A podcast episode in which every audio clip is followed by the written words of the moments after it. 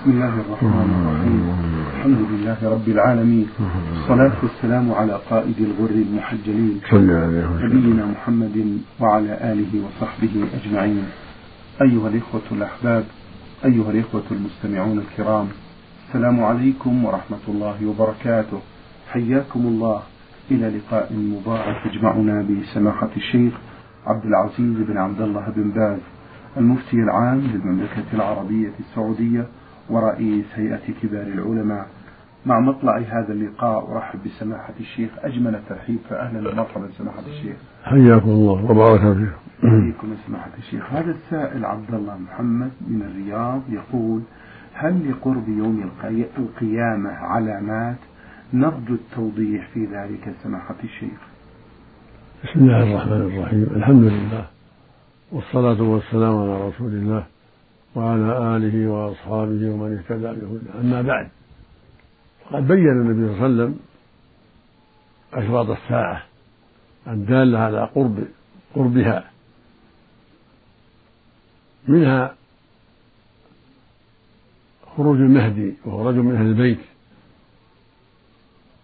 يدعو إلى توحيد الله من ذرية علي رضي الله عنه من ذرية فاطمة يدعو إلى توحيد الله ويحكم شريعة الله ويجاهد في سبيل الله حتى تحكم البلاد تحكم البلاد بالحكم الشرعي. ثم يخرج في يوم ينزل في وقت عيسى بن مريم عليه الصلاة والسلام رسول الله ينزل فيحكم بشريعة الله في الأرض. ويقاتل اليهود.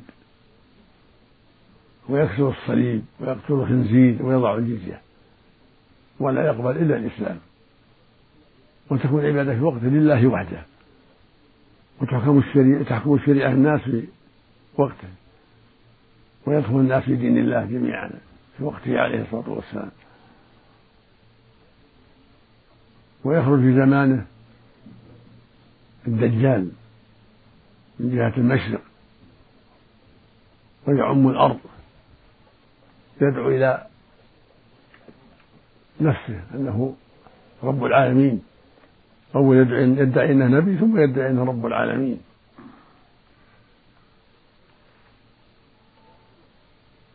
فيقتله المسيح عيسى بن مريم عليه الصلاة والسلام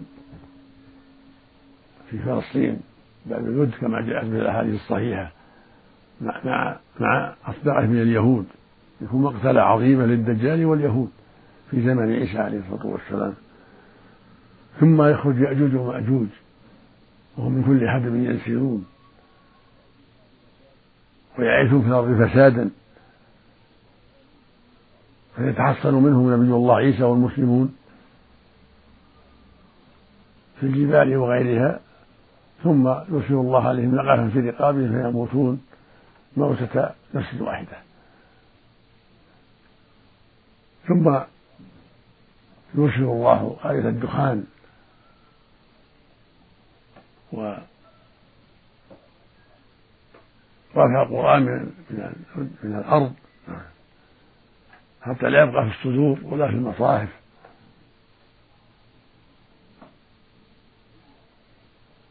ثم خروج الدابة أو طلوع من مغربها إحداهما مع الأخرى.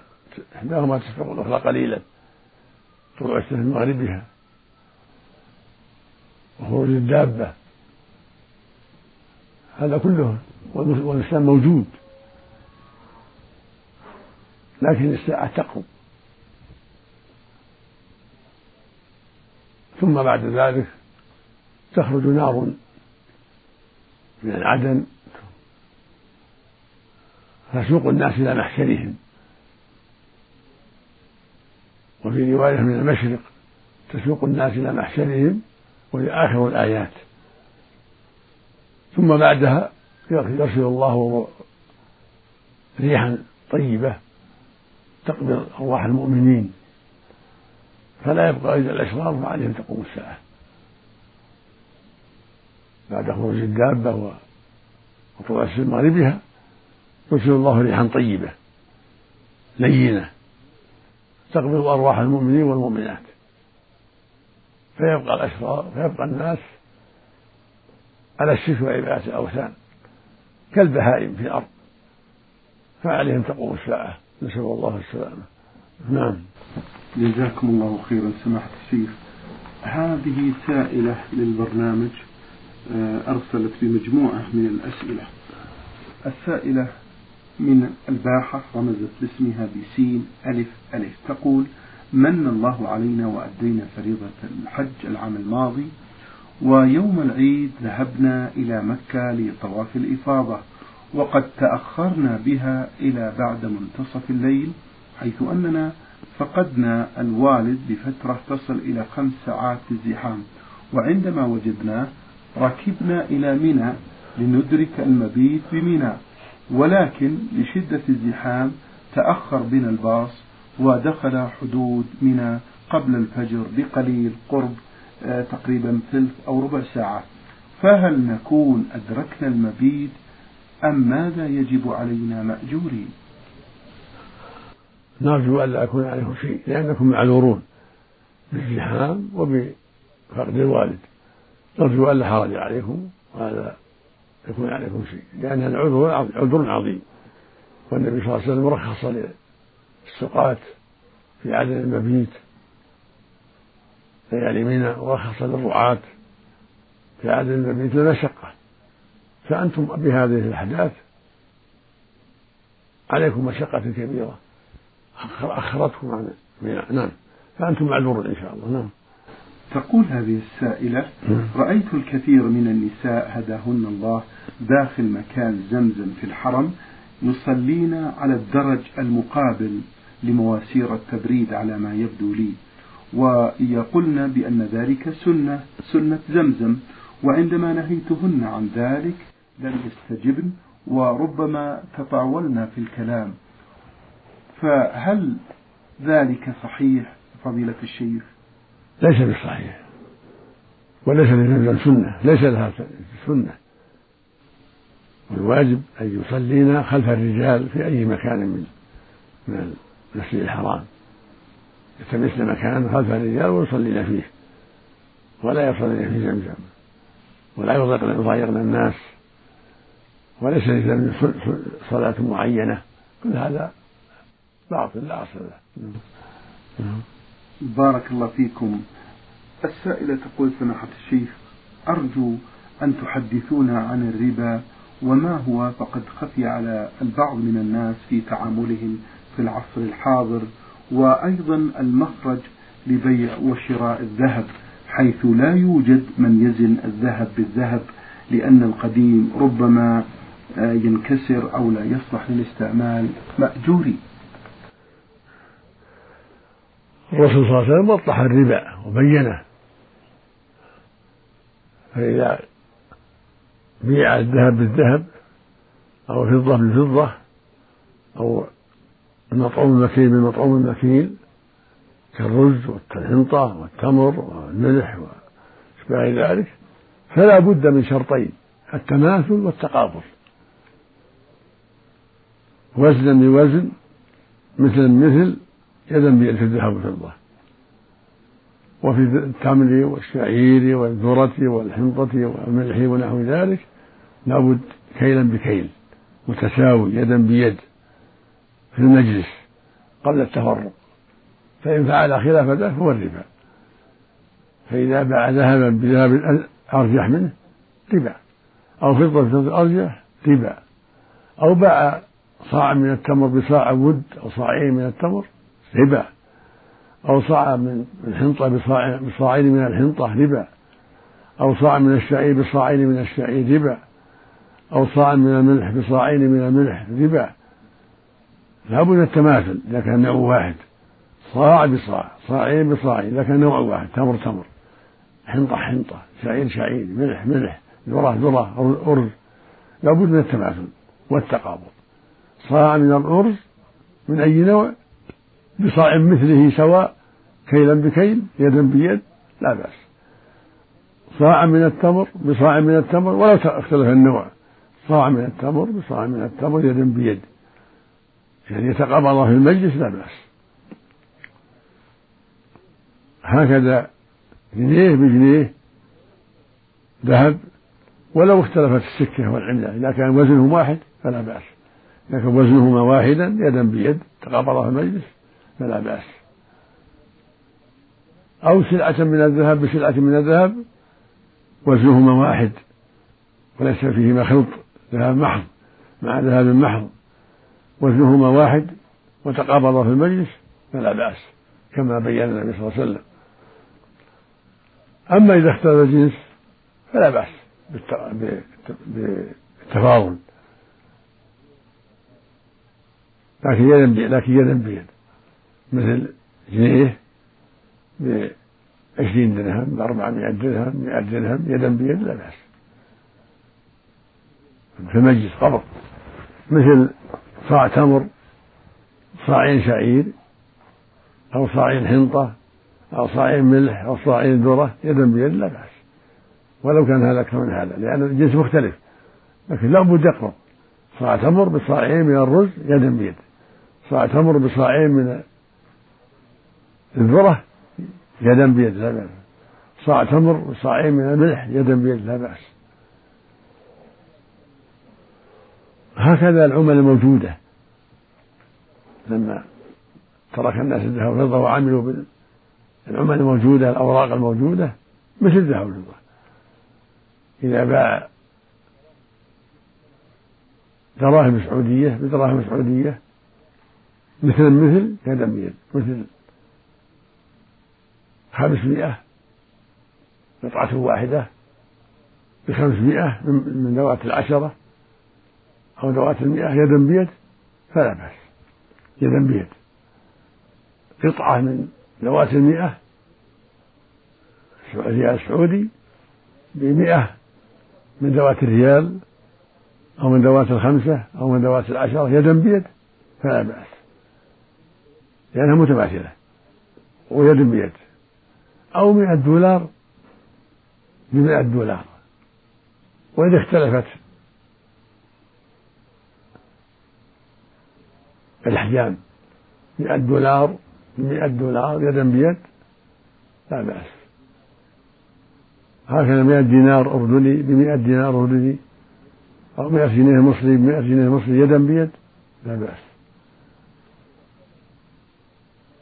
فإذا اختلفت فلا بأس بالتفاضل. مثل مئة ريال سعودي بخمسين دولار أمريكي يدا بيد لأن عملة مختلفة. أو مئة دولار أمريكي بمئة جنيه مصري يدا بيد لا بأس. المقصود إذا اختلفت العملة جاز التفاضل.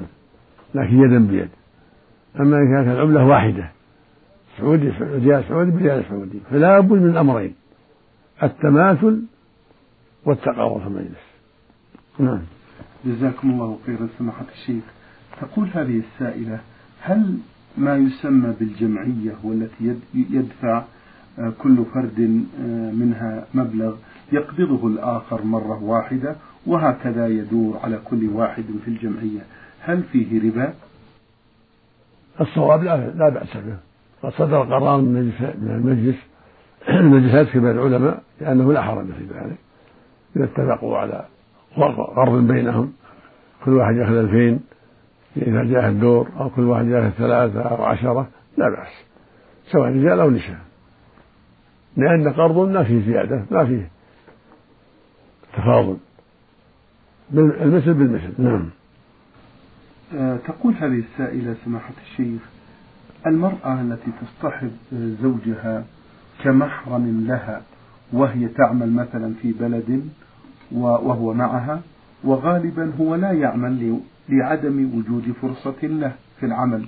هل يكون في ذلك قلب للقوامة قوامة الرجال على النساء وهل يجوز ذلك أم لا؟ لا حرج في ذلك. هي معها محرما لها وهي العاملة وهو لا يعمل. كالعكس لو ذهبت معهم يعمل هو ما تعمل. الله باح العمل للجميع. فإذا تيسر لها عمل كتدريس أو طب وليس وهو لم يتيسر له ذلك فلا بأس أن يسافر معها محرما لها ومعينا لها على هذا العمل والمصلحة لهما جميعا. جزاكم الله خيرا سماحة الشيخ. هذه السائلة من سوريا أم عبد الرحمن تقول في هذا السؤال فضيلة الشيخ هل الصيام بعد خمسة عشر من شعبان حرام أو مكروه؟ نرجو منكم الإفادة. يقول النبي صلى الله عليه وسلم إذا انتصف شعبان فلا تصوموا وهو حديث صحيح. فالذي ما صام أول الشهر ليس له يصوم بعد النصف لهذا الحديث الصحيح. وهكذا لو صام آخر الشهر ليس له ذلك. من باب أولى لقول صلى الله عليه وسلم لا تقدموا رمضان صوم يوم ولا يومين. إلا رجل كان يصوم صوم فيصوم الذي له عادة لا بأس. إذا كان عادته يصوم الاثنين والخميس فلا بأس يصوم. أو عادته يصوم يوم ويفطر يوم لا بأس. أما أن يمتد الصيام بعد النصف من أجل شعبان هذا لا يجوز. أما لو صام بدءا من أربعة عشر أو من خمسة عشر أو من ثلاثة عشر أو من نحو السمر فلا بأس. لأن أكثره إذا صام كله أو أكثره فلا بأس. أما يكون يفطر النصف الأول ثم يبتدي هذا هو المنهي. عنه جزاكم الله خيرا. سماحة الشيخ السائلة تقول هل مانع الحمل أو أي نوع من أنواع موانع الحمل الطبية لمدة سنة أو سنتين أو ثلاث سنوات حرام أو مكروه أو مباح وضحوا لنا الأمر. جزاكم الله خيرا. على حسب الحاجة إلى ذلك. إذا دعت الحاجة إلى ذلك لمرض بالمرأة أو لأسباب أخرى تبيح لها أخذ موانع الحمل لا بأس. كونها ترضع وإذا حملت حصل ضرر على الرضيع فالمقصود أنه إذا كان عذر شرعي إما لكثرة الصبية وتعبها أو لأن أن الصبي يتضرر بلبنها وهي حامل أو لمرض بها هي يضرها الحمل بتقرير الأطباء الثقات فلا حرج في ذلك. أما أن تتعاطى موانع الحمل للترفه فلا يجوز. أو لخوف ألا يقوم بالخدمة أو النفقة هذا سوء ظن لا يصلح. جزاكم الله خيرا سماحة الشيخ. آه هذه سائلة تقول هل يعرف الميت أخبارنا وكيف ذلك إذا كان يعرفها؟ وهل يسمع وهل آه يسمعنا إذا ذهبنا إلى مكان القبر وكلمناه؟ هذا فيه تفصيل أما كون يسمع أخبارهم على الإطلاق فلا. يقول الله جل وعلا يقول الله سبحانه إنك لا تسمع الموتى. ويقول سبحانه وما أنت بمسمع من في القبور ويقول صلى الله عليه وسلم إذا مات ابن آدم انقطع عمله إلا من ثلاث صدقة جارية أو علم ينتفع به ولد فعل يدعو له ومن ذلك السمع انقطع. إلا ما جاء به النص. فهو مستثنى. مثل قول صلى الله عليه وسلم إن في الميت إذا انصرفوا عنه أنه لا يسمع قرع نعالهم هذا جاء به النص. كن السماء وكن يسمع في قبره الملك إذا سأله من ربك ما دينك؟ هذا جاء به النص. أما كن يسمع أخبارهم في بيوتهم لا لا دليل على ولا يسمع ولا يعلم أخبارهم ولا يسمعها. أما من جاء يسلم عليه هذا فيه خلاف بين أهل العلم وفيه أخبار جاءت فيها ضعف. أنه جاء سلم عليه من يعرفه رد الله عليه روحه حتى يرد عليه السلام. هذا قول له قوة. ومن هذا الحديث الصحيح قول صلى الله عليه وسلم ما من أحد يسلم علي إلا رد الله عليه روحي حتى أرد عليه السلام. هذا قول قوي. إذا سلم عليه من يعرفه في الدنيا كونه ترد عليه روحه حتى حتى يرد السلام قول قوي. ولكن الأحاديث في صحتها نظر فيها ضعف. فيقال يمكن هذا الله أعلم يمكن. إن صحت الأخبار لأن الأخبار فيها ضعف. نعم. جزاكم الله خيرا. السائلة تقول في هذا السؤال سمعت بأن الإنسان لا يصله ثواب قراءة القرآن إلا إذا كان من ابنه أو ابنته. وهل هذا يعني بأننا إذا قرأنا القرآن أو آية منه ووهبت ثواب ذلك إلى إنسان ميت أم حي؟ لا يصل هذا الثواب وهل أؤجر على ذلك؟ وجهونا في ضوء هذا السؤال. الصواب أن القراءة لا تصل للأموات ذكر أبو العباس بن تيمية شيخ الإسلام رحمه الله أن هذا لا يجوز بلا نزاع أخذ الأجرة على مجرد القراءة وأنها لا تصل إلى الموتى لأنه ما قرأ لله إنما قرأ للأجرة. وهكذا لو قرأ بدون أجرة لا تصل لعدم الدليل. فلا يصل إلى الموتى إلا ما جاء بالدليل. لأن هذه عبادات توقيفية ليس للرأي فيها مجال. وقد جاءت النصوص دالة على أن الصدقة تنفع الميت. وهكذا الدعاء هكذا الحج عنه والعمرة قضاء دينه. أما كن يقرأ إنسان له أو يصلي له هذا ما عليه دليل. والأصل أنه لا ينتفع بذلك إلا بدليل. وهذا هو الأرجح أنه لا يشرع لأحد أن يقرأ لأحد من الموتى أو يصلي له أو يصوم له. إلا إذا مات وعليه دين الصوم فإنه ينفع قضاء قضاء الدين. لقوله صلى الله عليه وسلم من مات وعليه صيام صام عنه وليه إذا مات وعليه صوم رمضان ما قضاه أو كفارة قضاء عن غيره ينفعه. أما يصلي تطوع أو يصوم له تطوع هذا لا دليل عليه. أو يقرأ هذا لا دليل عليه. إنما ينتفع الميت بما جاءت من النصوص بالدعاء بالصدقة عنه بالحج عنه بالعمرة عنه بقضاء دين هذا كله جاءت به السنة. يلحق الميت. أما إنسان يقرأ له ولده وغيره يثوب له هذا ما عليه دليل. والذي ينبغي تركه. نعم. جزاكم الله خيرا. السائلة أم البراء من الرياض استعرضنا بعضا من أسئلتها في حلقة سابقة. تقول في هذا السؤال نسمع سماحة الشيخ أن من مسح على رأس اليتيم فإن له حسنة بكل شعرة من رأسه من رأس هذا اليتيم بكل شعرة من رأس هذا اليتيم. ما مدى صحة هذا؟ وجزاكم الله عنا كل خير. هذا يؤجل حتى الراجع طيب يؤجل هذه السائلة تقول المعروف أن سورة التوبة لا يقرأ في أولها لا الاستعاذة ولا البسملة. هل هذا يعني أن نستعيذ بالله من الشيطان الرجيم بعد الآية الأولى أم لا؟ وجهونا جزاكم الله خيرا.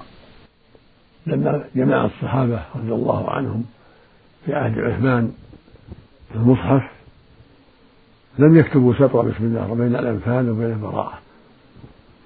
لأن عثمان وجماعة شكوا هل هو هل هي منها أو منفصلة. هل الأنفال والبراءة سورة واحدة أو سورتان فلهذا لم يكتبوا سر بسم الله الرحمن الرحيم بينهما. فإذا بدأ الإنسان التوبة يتعوذ بالله من الشيطان فقط يقول أعوذ بالله من الشيطان الرجيم. ويكفي في أوله قبل أن قبل أن يقول براءة من الله يقول الله جل وعلا فإذا قرأت القرآن فاستعذ بالله من الشيطان الرجيم. أما إذا كان متصل قرأ على فان ثم ثم بدأ بالقراءة ما يحتاج أن يتعود ولا يقول شيء لأنه متصل في القراءة. فرغ من من الأنفال ثم شرع في التوبة ليس هناك حاجة إلى بسملة ولا أعوذ بالله من الشيطان الرجيم. لأنها لم تشرع فيها التسمية وهو الآن مستمر في القراءة ليس بالمبتدئ. لكن إذا بدأ بالتوبة بدأ التلاوة بالتوبة. يبدأ بالتعوذ بالله من الشيطان الرجيم. نعم. سماحة الشيخ هذا سائل يقول الذي ينام وهو على وهو جنب دون أن يغتسل ودون أن يتوضأ فما الحكم في ذلك؟ مكروه السنة يتوضأ. أقل شيء يتوضأ. السنة يتوضأ ثم ينام. كان النبي صلى الله عليه وسلم أتى أهله يغسل فرجه ويتوضأ ثم ينام عليه الصلاة والسلام. وربما اغتسل قبل ذلك. فإن اغتسل فهو أكمل وإن نام واغتسل آخر الليل فلا بأس كما فعله النبي صلى الله عليه وسلم. أما أن ينام بدون وضوء بدون غسل هذا مكروه. قد سأل النبي عمر عن ذلك وقال سأل عمر رضي الله عنه النبي عن ذلك فقال توضأ ثم نم. قال أين ينام أحد الوجوب؟ قال إذا توضأ فليرقد فالأصل يتوضأ ثم يرقد. المقصود أنه يشرع للمؤمن إذا فرغ من حاجته أن يتوضأ يغسل فرجه ويتوضأ وضوء الصلاة ثم ينام. وإن اغتسل كان ذلك أكمل والنبي صلى الله عليه وسلم فعل هذا وهذا. ربما اغتسل قبل أن ينام وربما توضأ ونام ثم اغتسل آخر الليل عليه الصلاة والسلام. اللهم صل عليه جزاكم الله خيرا سماحة الشيخ. هذا السائل عين ألف ألف الرياض يقول هل كان الإسراء بالنبي صلى الله عليه وسلم بالجسد والروح أم بالروح فقط؟ وجهونا بهذا السؤال. كان الإسراء بالجسد والروح جميعا عليه الصلاة والسلام أسري بجسده وروحه. من مكة إلى الشام سوريا ومنها إلى السماء وعيد به إلى السماء حتى جاوز السبع الطبقات حتى جاوز السماء السابعة. وانتهى إلى موضع يسمع في فريق الأقلام وكلمه ربه وفرض عليه الصلاة والسلام سبحانه وتعالى المقصود أنه أسري بروحه وجسده من مكة إلى الشام ثم عرج به من مكة من الشام إلى السماء بروحه وجسده عليه الصلاة والسلام. هذا هو الصواب عليه عامة أهل العلم. والقول بأنه بالروح قول شاذ مخالف للآية الكريمة والأحاديث الصحيحة. جزاكم الله خيرا. هذا السائل من الرياض أبو محمد. ألف ألف يقول إذا خطب مني الشخص ابنتي وقيل لي بأن هذا الخاطب محافظ على الصلوات تماما في جميع أوقاتها فهل أكتفي بهذا في قبوله زوجا؟ أم أن هناك أمورا أخرى أسأل عنها مثل شرب الدخان سفره لأصحابه وغير ذلك؟ الاحتياط السؤال كامل عن سيرته وأعماله وجلسائه حتى تكون على بينه وإلا فالمحافظة على الصلوات علامة خير لكن قد يكون هناك عندها أشياء أخرى.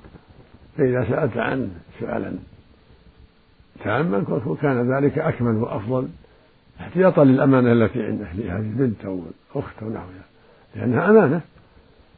الواجب عليك أن تحتاط لها ولا سيما في هذا العصر الذي اختلط فيه الحابب بالنابل واختلط فيه المسلم بالكفار والعصاة بالأبرار. فالواجب على الولي يحتاط. ولهذا قال صلى الله عليه وسلم إذا خطب إليكم من ترضون دينه وخلقه فزوجوه إلا تفعلوه. تكون فتنة في الأرض وفساد كبير كيف يمكنك أن ترضى دينه وخلقه وأنت ما سألت عنه. الأخيار الطيبين. مجرد حضور للصلاة ما يكفي. وإن كان ذلك علامة خير وعلامة هدى ولكن الاحتياط أن تسأل عن سيرته أيضا. على خبرة به نعم. شكر الله لكم يا سماحة الشيخ. وبارك الله فيكم وفي علمكم ونفع بكم المسلمين. أيها الإخوة الأحباب أجاب عن أسئلتكم سماحة الشيخ عبد العزيز بن عبد الله بن باز المفتي العام للمملكة العربية السعودية ورئيس هيئة كبار العلماء. شكر الله لسماحته على ما بين لنا في هذا اللقاء الطيب المبارك. شكرا لكم أنتم إخوة الإيمان. وفي الختام تقبلوا تحيات زميلي مهندس الصوت جهاد العثمان. والسلام عليكم ورحمة الله وبركاته.